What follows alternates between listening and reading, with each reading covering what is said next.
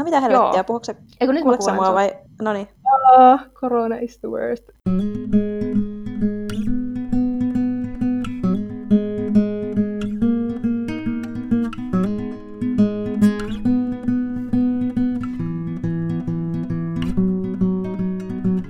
Kuuntelet Lukuvika-podcastia, jota toimittavat Jenni Lindvall. ja Essi Rötkönen. Podcastia tuotetaan yhdessä Voimalehden kanssa.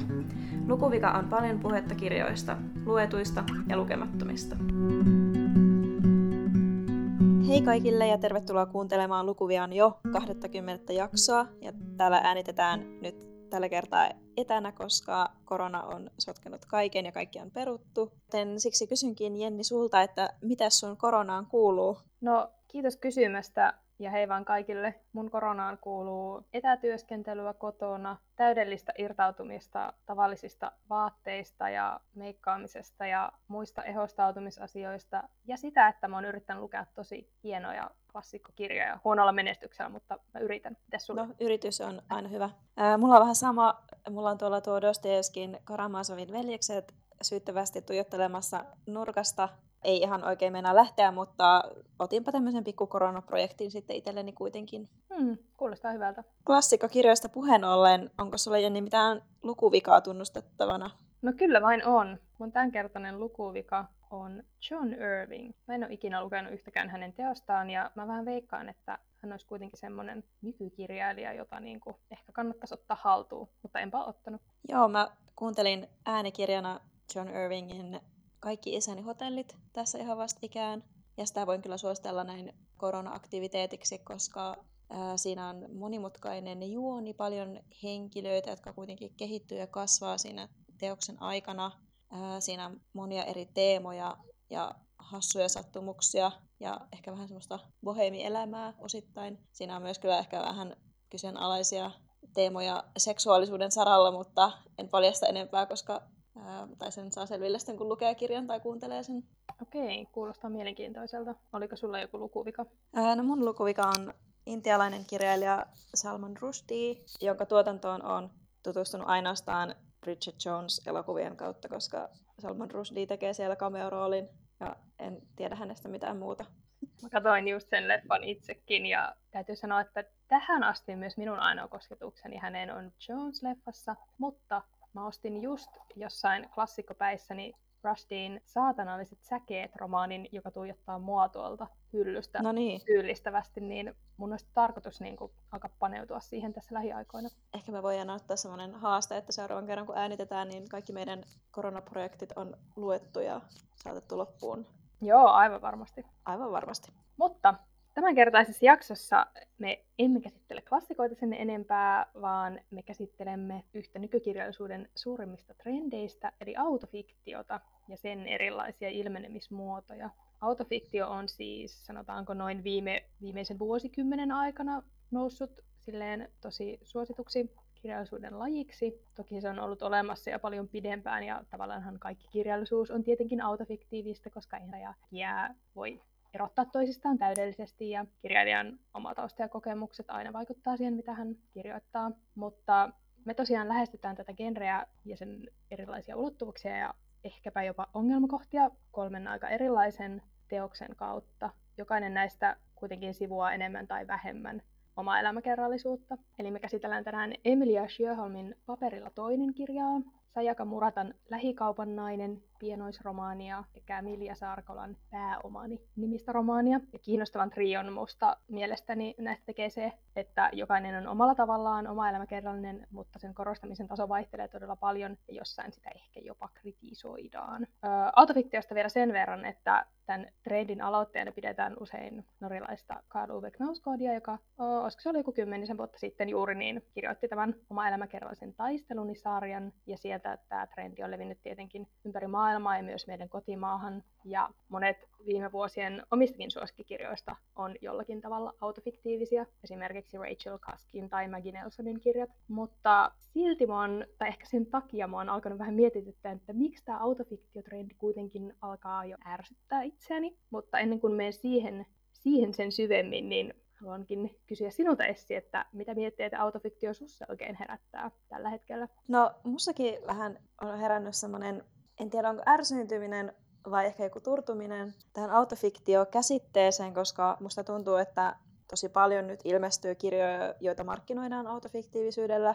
Toki niin kun sitäkin autofiktion tasoa voi olla ikään kuin monenlaista, eli niin kuin tässä meidän jaksossa on e- erilaisia kirjoja, mutta musta jotenkin, tai mulla ei ole mitään autofiktiota sinänsä vastaan, ää, mutta eikä se ole väärin eikä huonoa välttämättä, mutta välillä ärsyttää ehkä enemmänkin se, että kaikkia mainostetaan nykyään autofiktioksi. Ehkä se on joku semmoinen kirjallisuuden supertrendi. Ää, vaikkakin, niin kuin sanoit, niin ainahan kirjailija jonkun verran ammentaa omasta elämästään ja kirjailijan elämä on ollut aiheena kirjallisuudessa jo kauemminkin kuin Van Knauskoorin ajoista. Ja tietenkin on ihan luonnollista, että kirjoitetaan siitä, mikä itselle on tuttua ja mistä itse tietää.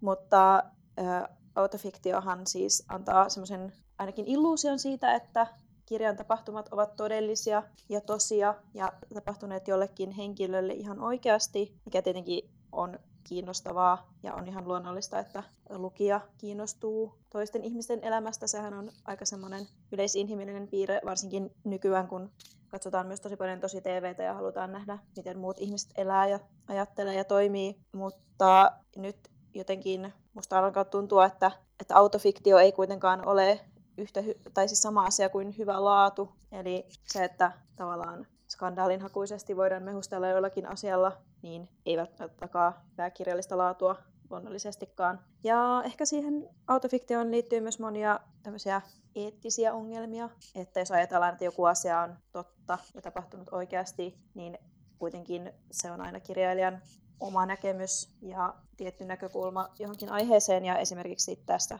tulee mieleen vaikka toi Selja Ahavan Ennen kuin mieheni katoaa, joka ilmestyi ehkä pari vuotta sitten.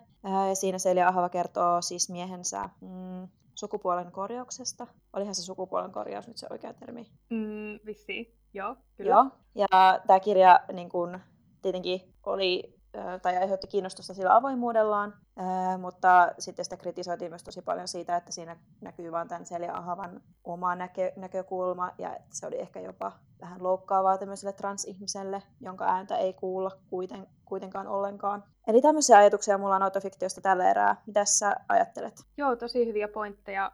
Ja tosiaan niin kuin tuossa aiemmin mainitsinkin, niin mulla on ehkä vähän uh, samanlainen turtuminen tai ärsytys sitä kohtaan, ja mulla kanssa juontaa juurensa juuri siitä, että tuntuu, että kun se on tämmöinen nykyajan supertrendi, niin kirjoja tykätään markkinoida tosi paljon jolla autofiktiotermillä, ja joskus tosiaan saattaa tuntua, että se on vähän sellainen päälle liimattu leima ehkä, tai että tuntuu, että se on sellainen tietynlainen markkinointikikka, koska niin kuin totesit, niin ihmisillä on luontainen tarve haluta tirkistellä asioita ja muiden elämää, eikä siinä ole tietenkään mitään pahaa, mutta tämä ihmisen luonnollinen halu tirkistellä, niin sitä tavallaan hyväksi käytetään ehkä mm. tässä, ja siihen autofiktioon liittyy myös tietenkin semmoinen tietty skandaalinomaisuus, ja varsinkin jos teoksen tekijä on jo ennestään tuttu tai hänellä on jonkinlainen yleisö, niin se kiinnostushan on taattu. Eli Aivan.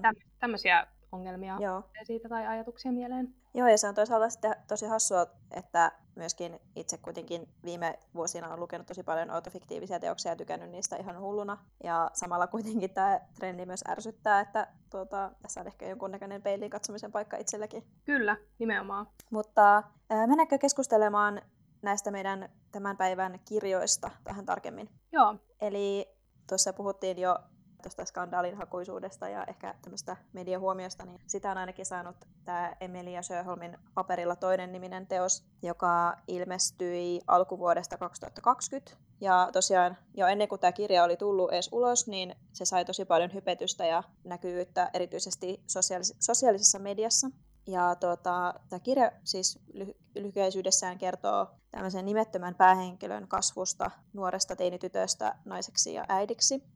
Ja tämä kirja kertoo muun muassa seksuaalisuudesta, omien rajojen äh, hahmottamisesta ja niiden rajojen pitämisestä ja miellyttämisen halusta, parisuhteista ja äityyden monista puolista, eli myös niistä negatiivisista puolista. Ja tässä kirjassa liikutaan muutamassakin eri aikatasossa, eli tosiaan kirja kertoo siis myöskin tosi avoimesti esimerkiksi tämän päähenkilön abortista 14-vuotiaana. Ja tämä kirja on myös saanut tosi paljon kiitosta tästä avoimuudesta, eli siinä kerrotaan tämmöisistä ehkä vähän tabulointoisista asioista tosi avoimesti, esimerkiksi abortista ja seksistä. Ja toisaalta myöskin näiden teemojen avulla tämä kirja on saanut tosi paljon myös, tai aiheuttanut paljon keskustelua ja ehkä jopa vähän kohua. Ja mä luin siis tosta, tästä kirjasta on tietenkin kirjoitettu myös Hesarissa jonkun verran, ja mä menin lukemaan siis Hesarin kommenttiosiota. En muista, oliko just tämä kirjan arvo, arvostelu vai joku muu juttu, mutta mun mielestä Hesarin kommenttiosio, niin kuin kaikkien lehtien kommenttiosiot on aina ihmiskunnan pahinta pohjasakkaa, koska sanoa näin. Tai siellä se on, se on kultaa jollakin tavalla. Eli siellä sanottiin esimerkiksi näin, että jotenkin, että toivottavasti tämä ei ole kaikkien naisten elämää tai että naiset jotenkin ottaisi opiksi tästä. Ja mä mietin, että tarkoittiko se sitä, että, että toivottavasti kaikki naiset eivät harrasta seksiä avoimesti ja tee abortteja vai mitä sillä tarkoitettiin. Eli, eli tota, tämä kirja siis on jakanut mielipiteitä jo heti ilmestyessään. Ja esimerkiksi tuolla Goodreadsissa arviot on tosi ylistäviä ja sitten taas toisaalta myöskin ehkä vähän ää, negatiivisia. Eli osa on tosi paljon pitänyt siitä, että se kirja on kirjoitettu tosi selkeään tyyliin. Sen kieli on tosi päälausevoittoista ja osan mielestä se on tosi, tai se kirjallinen tyyli oli toimiva, koska ne il- virkkeet oli selkeitä ja ilmavia, eikä niissä lauseissa ollut mitään ylimääräisiä, että ne tuntui semmoisella loppuun asti hiotuilta. Mutta osan mielestä taas just tämmöinen päälausevetoinen tyyli ei iskenyt ollenkaan, ja mä itse mietin, että mä en itsekään ole mikään semmoinen niin korulauseiden enkä tämmöisten kauniin lyyrisen tyylin ystävä. Mä oikeastaan melkein kavahdan jo kirjaa siinä vaiheessa, jos sanotaan, että siinä on jotenkin lyyrinen kieli. Mutta mun mielestä ehkä oli jopa liiankin pelkistettyä se tämän paperilla toinen kirjan tyyli. Mä yritin ensiksi tosiaan kuunnella sitä äänikirjana, mihin se ei mun mielestä oikein sopinut ollenkaan, koska se päälausevetoinen tyyli ei oikein sopinut ääneen, luettu, ääneen luettuna tai ei kuulostanut kovin hyvältä. Mutta mm, mitä sä tykkäsit tästä kirjasta? No, mustakin oli tosi hauskaa, että toi kirja herätti tosi paljon kiinnostusta jo ennen ilmestymistään, ja se vilahteli aika paljon omassakin sosiaalisessa mediassa. Ja ne arviot kyllä tosiaan vaihteli niin kuin aivan ylistävistä jopa aika negatiivisiin arvioihin. Ja mä oon kans siinä mielessä samaa mieltä, että se kirjan tyyli tai muoto ei oikein ehkä palvellut mua lukijana, että sitähän on kutsuttu tämmöiseksi statuspäivitysproosaksikin, mikä oli musta tavallaan ihan, ihan hyvin kuvaava termi, että se on just, niin kuin sanoin, niin tuommoista todella päälausevetosta jopa hakkaavaa se tyyli, vähän niin kuin päiväkirjamerkintöjen omaista, niin se ei mulle henkilökohtaisesti jotenkin toiminut ollenkaan, mutta mä kyllä tykkäsin tosi paljon sen kirjan tematiikasta, että sieltä taas löytyi aika paljon samastumispintaa ja ilmeisesti aika moni muukin oli, varsinkin naislukija, niin pystynyt samaistumaan tähän. Ja niin, että vaikka ton kirjan tyyli ei vakuuttanut mua henkilökohtaisesti, niin se tematiikka kyllä vetosi muhun tietyllä tavalla aika paljonkin. Ja äh, Shioholmi onkin paljon kiitelty siitä, että hän on poistanut niin kuin tämmöistä häpeää monien tabujen, niin kuin vaikka abortin ympäriltä, niin sen mä kyllä voin osittain allekirjoittaa. Joo, mä tykkäsin myös niistä teemoista, eli varsinkin se mua jotenkin henkilökohtaisesti kolahti teemoista se, niin kun, kun se päähenkilö ainakin mun mielestä jotenkin ö, kokee, tai, tai mulla tuli sellainen tunne, että se päähenkilö, tai päähenkilöllä on vähän joku miellyttämisen halu, että poikaystävät vaihtuu ja vaikka poikaystävä pettää, niin tota, päähenkilö ei kuitenkaan välttämättä halua luopua sitä suhteesta. Ja jotenkin ää, mä tunnistan ehkä semmoisen ajatuksen siitä, että monesti nuorena naisena voi olla vähän vaikeaa tavallaan vetää omia rajoja tai edes tietää, missä ne menee tai mitä itse haluaa parisuhteesta tai seksistä tai mistään muustakaan, että sitten tavallaan mukautuu johonkin semmoiseen parisuhteen miesosapuolen haluun. Ja sitten ehkä tosiaan, kun mä äsken puhuin sitä Hensarin kommenttiosiosta, niin siitä, että joku oli sanonut, että toivottavasti tämä ei ole niin kaikkien naisten elämää, niin sitten ehkä tämä kommentaattori ei varmaan tiedä, että minkälaisia paineita voi niin kuin haluamattaankin naisella olla siinä, että miten parisuhteessa vaikka haluaa miellyttää toista.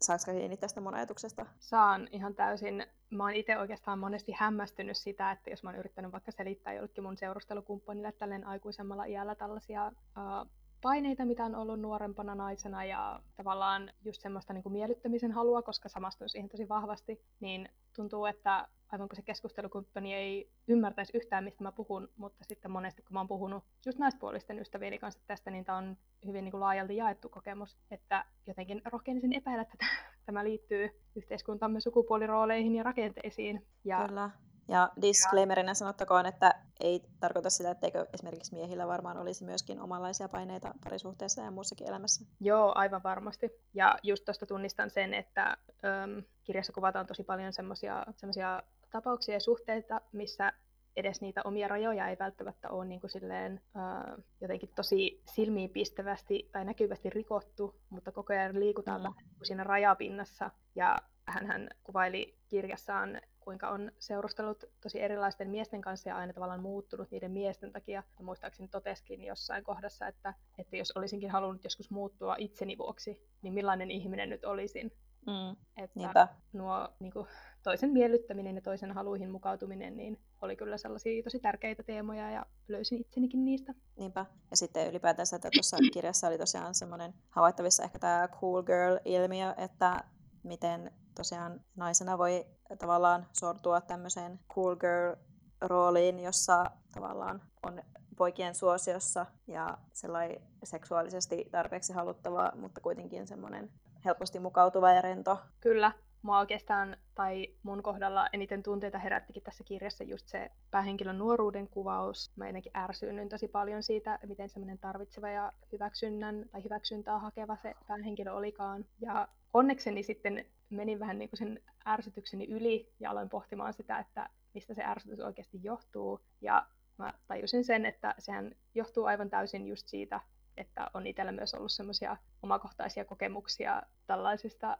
ns. cool girleista ja semmoisesta omituisesta sosiaalisesta kilpailuasetelmasta, joka tytöille usein nuoruusiässä kasataan. Että, tai ainakin oma kokemukseni on hyvin samanlainen kuin tuossa kirjassa kuvattu, että tytöt oli joko suosittuja tai epäsuosittuja, ja tämä suosio tietenkin ää, määräytyy niin kuin miesten tai poikien silmin, ja koska mä en itse nuoruudessani ainakaan kuulunut niihin kaikista suosituimpien kategoriaan, niin musta tuntuu, että nämä mun ärsyntymisen tunteet oli jotenkin niin syvällä, että tämä kirja jotenkin niin kuin herätti ne sieltä. Ja aluksi se oli musta niin tietenkin tosi ärsyttävää, mutta lopulta mä oikeastaan aloin säälymään sitä päähenkilöä ja koko tätä tilannetta, koska musta tuntui, että hänet oli vaan niin kuin heitetty susille.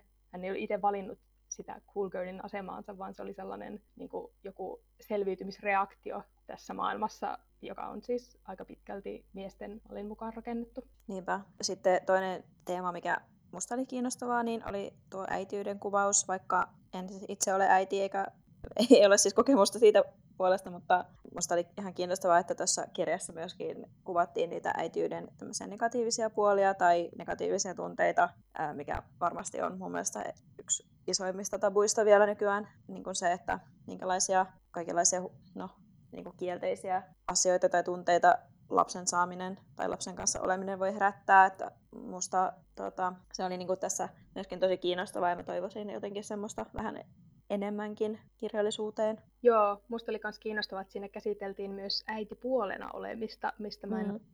ainakaan muistini mukaan yhtäkään kuvausta kirjallisuudessa vuosina. Ja myös sen, että kuinka siihenkin liittyy niin paljon negatiivisia ja positiivisia tunteita ja niiden sekamelskaa, niin oli jotenkin tosi freesiä, että sitä päästiin kuvaamaan, koska se on varmastikin aivan yhtä suuri tapu kuin, niin kuin äitiyteen liittyvät tunteet, niin äitipuoleuteen. Niinpä, ja varsinkin sitten, jos on tämmöinen tilanne, että tulee sitten ero ja se äitipuolius niin kuin raukeaa, tai että ei olekaan enää jonkun äitipuoli, ja siellä parisuhteessa toisen kanssa, niin että kun on eka totuttautunut siihen rooliin ja sitten yhtäkkiä se viedäänkin pois, niin sekin on tota, mielenkiintoista, miten siihen suhtautuu sitten siihen taas uuteen rooliin, kun ei enää olekaan äitipuoli. Mm.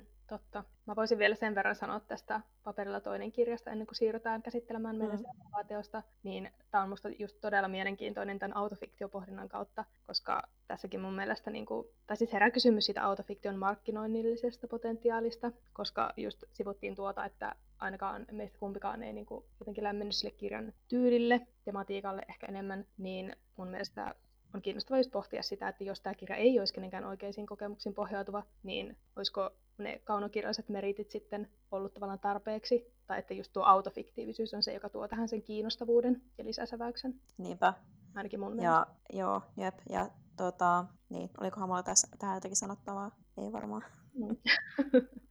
Toinen kirja, jota me tänään käsitellään, on japanilaisen Sayaka Muratan Lähikaupan nainen, ja se käsittelee siis tai lähestyy autofiktiivisyyttä todella erilaisesta näkökulmasta. Eli kirjailija Sayaka Murata on siis käsittääkseni hyvin palkittu ja suosittu kotimaassaan Japanissa, mutta tämä lähikaupan nainen on häneltä ensimmäinen suomennettu teos. En muista, olikohan jopa ensimmäinen englanniksi käännetty teos. Ja tämä ilmestyi siis helmikuussa Kummerukselta. Ja sen oman autofiktiivisen tai oma elämäkerrallisen pienen säväyksensä tähän tuo se, että tämä kirjailijahan on siis itse työskennellyt, en muista työskenteleekö enää, mutta ainakin vuosikausia lähikaupassa kirjoittajan työnsä ohella. Ja tämä kirjahan siis kertoo, tämä kirjahan siis kertoo Keikosta, joka on 36-vuotias lähikaupan myyjä. Ja hän on siis ollut aina töissä samassa liikkeessä uh, monen, monen vuoden ajan. Hänellä ei ole koskaan ollut poikaystävää eikä mitään tarvetta niin sanotusti edetä urallaan. Ja Keiko rakastaa työtään tässä ihanassa pienessä kellon tarkasti toimivassa lähikaupassa ja hän tuntee olonsa siellä loisteputkivalojen alla hyvin merkitykselliseksi. Ja asioidenhan siis luulisi olevan mallillaan, koska päähenkilö on itse tyytyväinen elämäänsä, mutta ne ovat kaikkia muuta kuin sitä. Kun kirja etenee, niin Keikon lähipiiri alkaa painostamaan häntä yhä enemmän. Kaikki ystävät ja perheenjäsenet haluaisivat, että hän etenisi urallaan ja hankkisi aviomiehen. Ja Keiko ei sitten taas voi ymmärtää, että minkä vuoksi hänen oletetaan täyttävän näitä muiden asettamia sosiaalisia normeja. Ja lopulta hän joutuu turvautumaan hyvin erikoisiinkin ratkaisuihin hiljentääkseen nämä muiden asettamat paineet. Ja tämä teos tosiaan niin kuin ruotii mielestäni tosi hauskalla tavalla yhteiskunnan normeja ja mitä, että millaisena me ajatellaan normaali ihminen ja kuinka absurdi se käsite oikeastaan sitten onkaan. Sä olit lukenut tai mitä sä tykkäsit kirjasta?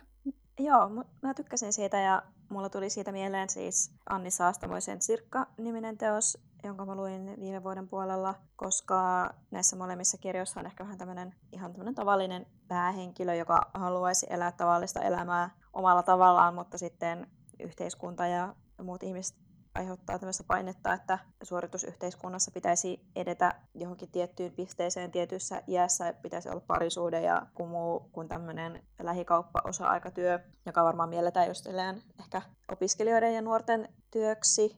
Ja sitten ainakin myöskin tuossa sirkkateoksessa ja sitten tässä lähikaupan nainen teoksessa, niin nämä päähenkilöt sitten kuitenkin tavallaan uhmaavat niitä normeja ja sitten alkavat elää niin kuin oman näköistänsä elämää. Ja musta oli silleen tavallaan kiinnostavaa, että kun monessa molemmissa teoksissa esitellään vähän niin kuin tämmöistä vaihtoehtoelämää, joka ei siis kuitenkaan ole, tarkoita sitä, että pitäisi vaikka hylätä kaikki työt ja ryhtyä kierteleväksi taiteilijaksi tai mitään muuta tämmöistä, mutta kuitenkin esitellään vähän niin jotakin semmoista vaihtoehtoelämää, jossa yritetään vähän niin kuin murtaa niitä normeja ja päästä niistä normeista eroon, niin musta oli kuitenkin siinä, siinä mielessä kiinnostavaa, että tässä lähikaupan nainen kirjassa tämä Keiko kuitenkin se hänen vaihtoehtoelämä tai unelmaelämä, jota tavallaan yritettiin niin kuin lukijalle viestittää sillä lailla, että on muutakin vaihtoehtoja kuin jossakin suuryrityksen rattaissa pyöriminen niin oli kuitenkin lähikaupassa työskentely, joka on kuitenkin osa kapitalismia. Että tämä niin kirja näyttää tavallaan myöskin sen, että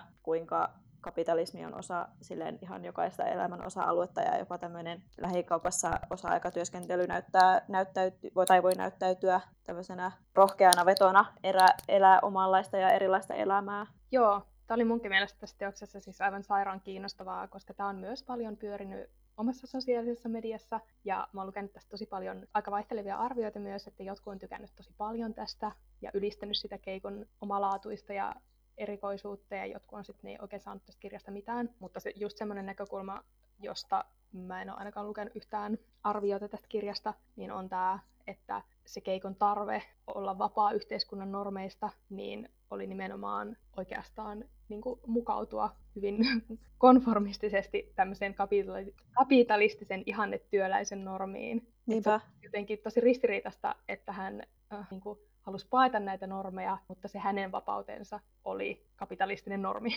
jos niin. ymmärrät, mitä tarkoitan. Joo, ymmärrän. Joo. Ja sitten mulle syntyi todella korkealentoisia ajatuksia tästä kirjasta, koska mä itse asiassa pari meidän jaksoa sitten väitin, että mä en ole lukenut yhtäkään klassikodystopiaa, mutta sitten mä muistin, että olen mä lukenut uh, Aldous Huxleyin Uljas uusi maailmateoksen, joka on siis tällainen klassinen dystopia ja puolustuspuhe niin kuin ihmisen vapaudesta tuntea kaikenlaisia asioita. Olitko lukenut tämän kirjan? No joo, mutta eipä puhuta siitä sen enempää. Saanko mä arvata, että sä oot lukenut tämän joskus nuorena ja tyhmänä, kun sä luulet olla fiksu, Ää... ja sitten sitä enää mitään? No suurin piirtein. En mä kyllä ihan hirveän nuori ollut sitä, ehkä joku pari vuotta, kun mä sen luin. Oh, Mutta okay, no. ei voi muistaa niin kauas menneisyyteen enää. No, mäpä kerron sulle vähän. Kerro. Mä kanssa luin joskus aikoinaan, että teki muhun jotenkin tosi suuren vaikutuksen silloin. Ja tässä kirjan kuvaamassa maailmassa, niin kaikki tämän valtion kansalaiset pidetään tyytyväisenä antamalla heille tämmöistä lääkettä, joka poistaa kaikki inhimilliset epämukavuudet. Ja tämä just pitää kaikki ihmiset hyvin lammasmaisina hallittavina. Tähän kirjaan ilmestyy tällainen hahmo, Villi, nimeltään John, ja hän kapinoi tätä mukautumista vastaan ja pitää oikein semmoisen suuren monologin siitä, että hän haluaa niin kuin oikeuden tuntea asioita, ja hänelle käy sitä lopulta todella huonosti, kuten arvata saattaa. Mutta tässä Murakan romaanissa mun mielestä päähenkilö Keiko on jotenkin tavallaan päälailleen käännetty versio tästä uljaan uuden maailmantilanteesta. Eli hänkin vaatii saada toteuttaa sitä niin kuin, omaa elämäänsä, mutta hän vaatii sitä niin kuin, samalla toteuttaa itseään alistavan talousjärjestelmän rakenteisiin mukautuneena hänen unelmansa on olla osa tämmöistä kapitalistista kellokorttikoneiston luomaa yhteiskuntaa, tämmöinen ihannetyölläinen. Ja sitten musta oli tosi kiinnostavaa myös, että tuossa, tai tuli jotenkin mieleen, että tuossa Huxleyin kirjassa niin puhuttiin niin paljon sellaista villiyden ja vapauden teemoista, mitä tämä Villi John edusti.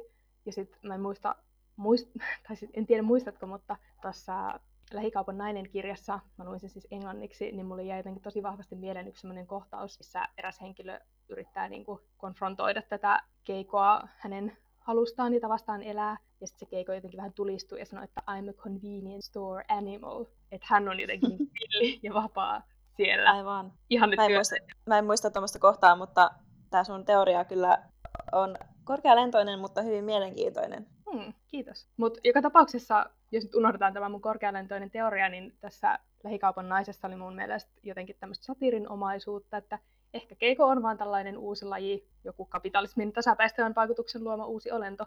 Emme tiedä, mutta mun mielestä oli kuitenkin jotenkin tosi hurmaava, kiinnostava teos. Aivan. Sitten ehkä siinä koko teoksessa oli, niinku, tai se paljasti myös muitakin semmoisia normeja ja ihmisen käyttäytymistä jotenkin mielenkiintoisella tavalla, koska tämä Keikon piti koko ajan performoida jotakin semmoista tietynlaista persoonaa tai tietyn ikäisen ihmisen olemusta, koska ja sitten hänen piti performoida sitä sillä tavalla, että hän otti mallia niin kuin muista samanikäisistä ihmisistä ja kävi samoissa vaatekaupoissa ja opetteli, miten pitäisi puhua sopeutuakseen sitten esimerkiksi muiden läheisten kanssa olemiseen, koska tuolla keikolla oli jo lapsesta asti sellainen tunne, että hän on jotenkin vähän vääränlainen ja hän aiheuttaa sillä tavalla huolta vanhemmilleen esimerkiksi. Ja tavallaan musta tuntuu, että keikoa itse ei niin häirinnyt se ihan hirveästi, mutta se ehkä vähän koki niin kuin, tavallaan tuskaa niiden läheistensä puolesta ja halusi ehkä niiden takia sitten jotenkin yrittää sopeutua ja olla jotenkin ns-normaali. Kyllä, ja yksi ton pienen kirjan suuria hienouksia olikin mun mielestä se, että se kerrottiin Keikon eli tällaisen niin ulkopuolisen hahmon näkökulmasta. Myös lukijalle jotenkin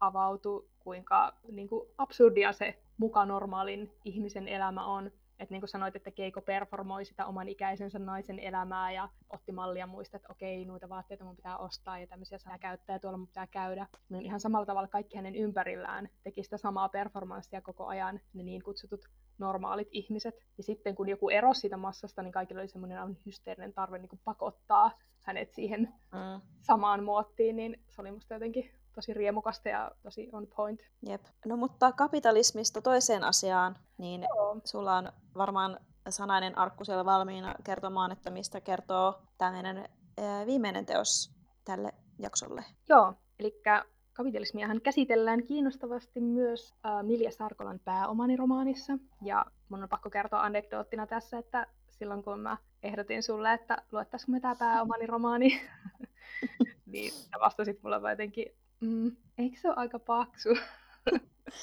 Joo, mulla kävi joku semmoinen kauhukuva mielessä, vilahti silleen silmien edessä kaikki Marksit ja muut nämä kuuluisat pääomateokset ja olin silleen, että öö, joo, vaikka.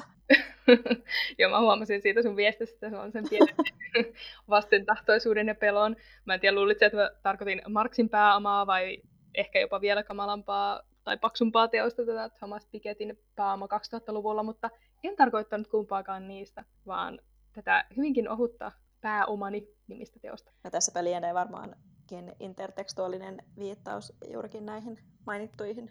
Joo, aivan varmasti. Tämä on siis, tämä pääomani on suomen ruotsalaisen teatterin tekijän ja käsikirjoittajan Mirja Sarkolan esikoisromaani, jonka teoskustantamo julkaisi tässä keväällä. Ja tässä on myös jotenkin mielenkiintoinen kulma tuohon autofiktiivisyyteen, koska teoksen päähenkilö muistuttaa siis kovasti Sarkolaa, mutta aika pian sitten lukijalle selviää, että tekijä päähenkilö ei ehkä kuljekaan täysin käsi kädessä. Toi Cecilian autofiktio oli jotenkin epäluonnollisesti semmoinen jopa hieman luontaan työntävä hahmo, että hän on tosi jotenkin ahdistunut, stressaantunut ja hän on niin pakkomielteenomaisesti kiinnostunut rahasta. Hän käsittelee kaikkia vaikeita tunteitaan laskemalla ja punnitselemalla ja järjestelemällä raha-asioitaan, ottamalla henkivakuutuksia ja asuntolainoja ja tekemällä säästötalletuksia. Ja hän ulkoistaa siis kaikki tämmöiset inhimilliset pelkonsa talousasioiden hallintaan. Ja tämä teos ylipäätään käsittelee tosi kiinnostavasti rahaa ja luokkaa ja just niiden vaikutusta ihmisten välisiin suhteisiin. Mitähän mun vielä pitäisi tästä sanoa? Haluatko kertoa tästä jotain? Sä olit lukenut mm, kanssa. No joo, mä luin sen ja mä en eka jotenkin äh,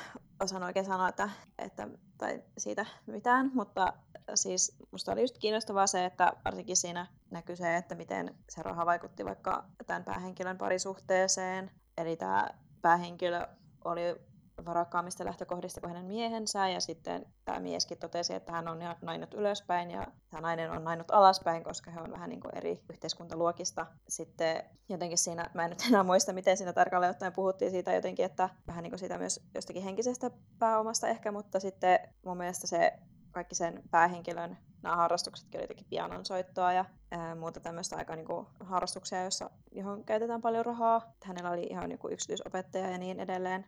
Niin sekin kertoo mun mielestä siitä, että tämmöinen NS-henkinenkin pääoma on sidoksissa kuitenkin niinku, varallisuuteen. Että kellä tahansa ei välttämättä ole varaa soitella jotain flyygeliä päivät pitkät ja näin. Saatko kiinni, mitä mä tarkoitan? Joo, tosiaan sen lisäksi, että tässä käsiteltiin ihan niin kuin konkreettista taloudellista pääomaa, niin tässä käsiteltiin myös tosi kiinnostavasti mun mielestä niin kuin kulttuurista ja sosiaalista pääomaa myös. Ja muistaakseni tässä erästeoksen interteksti oli myös tämä Bourdieu'n teoria kulttuurisesta pääomasta. Ja mä, sori, mä en osaa lausua tätä, Joo, ei. Joo.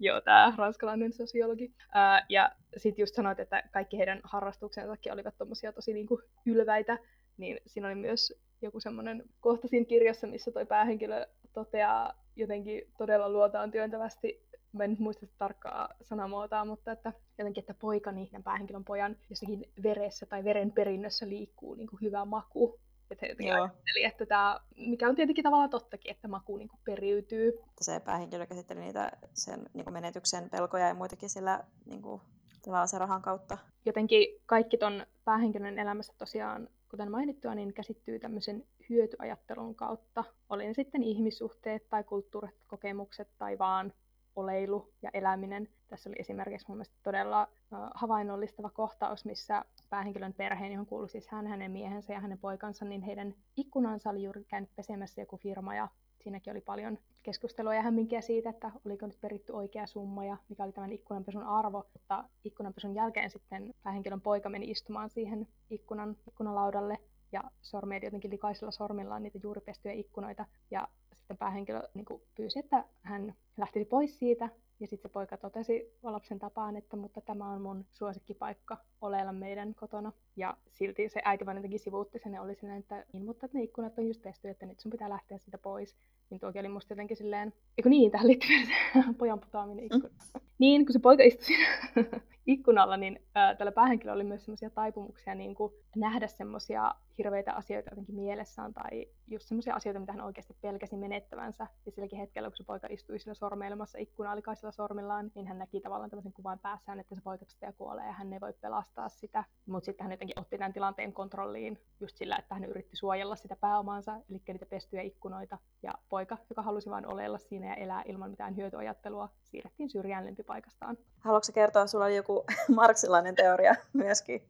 Yllättäen. Joo, tota, siis just tuohon edelliseenkin liittyen, niin mä en voi, voi itselleni mitään, mutta mulle tuli jotenkin sellainen ajatus, että tämä päähenkilö Cecilia on niin malliesimerkki marksilaisesta vieraantumisen kokemuksesta.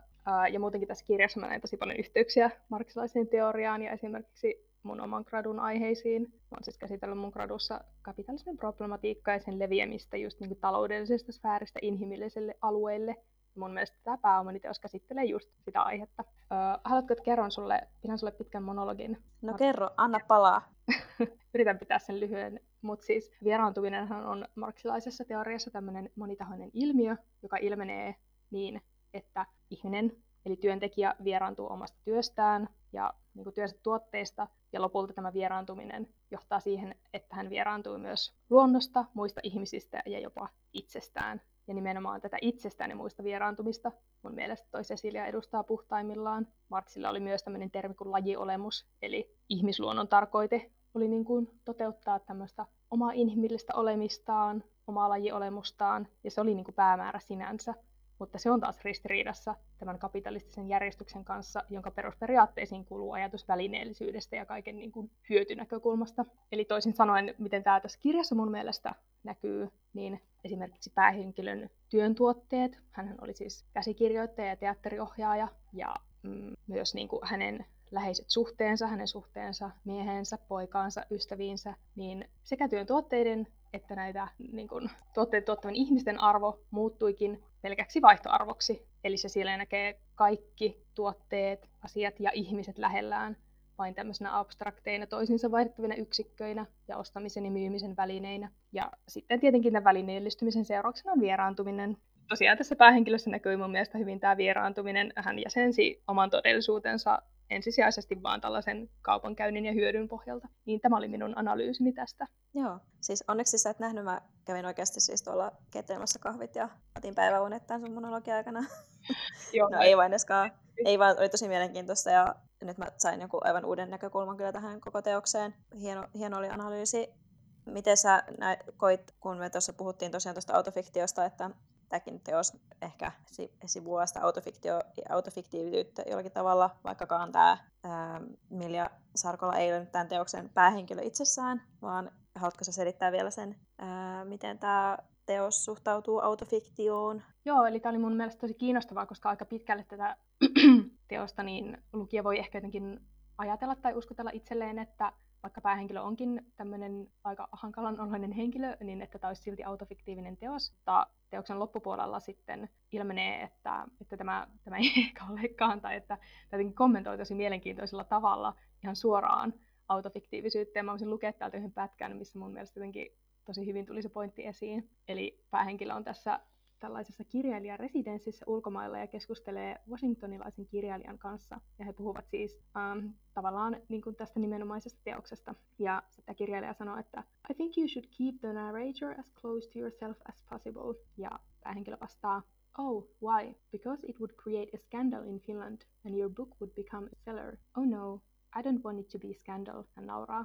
Why not? Because it's cheap. Eli hän toteaa, että hänen mielestään autofiktio on niin sanotusti halpaa. Ja mun mielestä just tuo kohta, tai just tämä teoksen omaa autofiktiivisyyttään kommentoiva osio tuo kiinnostavalla tavalla keskiöön sen kysymyksen siitä, että minkä takia joku teos just tituleerataan autofiktiiviseksi, onpa vaikea sanoa, tai että mikä se motiivi siellä sen takana on. Niin, äh, eli ehkä tässäkin voi todeta, että toisaalta asioissa on monta puolta, että niin kuin tuossa aikaisemmin keskusteltiinkin, että pakkohan sitä kirjaakin on jollakin tavalla markkinoida ja pitää olla joku kärki siinä, miten kirjaa myydään, koska eipä sitä kirjaa varmaan markkinoimattakaan kukaan ostaa, että tavallaan se on ihan ymmärrettävää, että joku tämmöinen näkökulma siihen kirjan myyntiin pitää olla ja autofiktiivisyys kun on tämmöinen trendi ihan sy- siitäkin syystä, että, että avoimuus kiinnostaa ja muiden ihmisen elämät kiinnostaa, niin, niin, niin on ihan ymmärrettävää, ymmärrettävää, että joihinkin teoksiin tällainen leima ikään kuin lyödään. Mm. Nämä on kyllä tosi mielenkiintoisia keskusteluja, koska ymmärrän myös itse hyvin sen kaupallisen puolen, mutta sitten toisaalta se on ehkä semmoista jatkuvaa rajankäyntiä ja rajanvetoa koko ajan, koska sitten mä oon myös sitä mieltä, että periaatteessa sen pitäisi olla kuitenkin yhdentekevää, että onko se teos tapahtunut oikeasti vai ei. Että sen itse autofiktion ei tulisi olla itseisarvo, vaan sen itse kirjallisen tekstin tulisi olla se Niinpä. itse, jota myydään. Niinpä. Mutta tämä on tosiaan aika mielenkiintoista silleen, ja tavallaan itsekin saa itsensä kiinni siitä, että ää, tavallaan tätä ilmiöitä on silleen helppo kritisoida, mutta sitten myöskin itse tykkää myöskin niitä, niistä autofiktiivisista teoksista tosi paljon. Mm. Ja se vaihtelee varmaan just tosi paljon myös lukijan näkökulmasta, koska kaikkihan ihmiset lukee aivan eri lähtökohdista.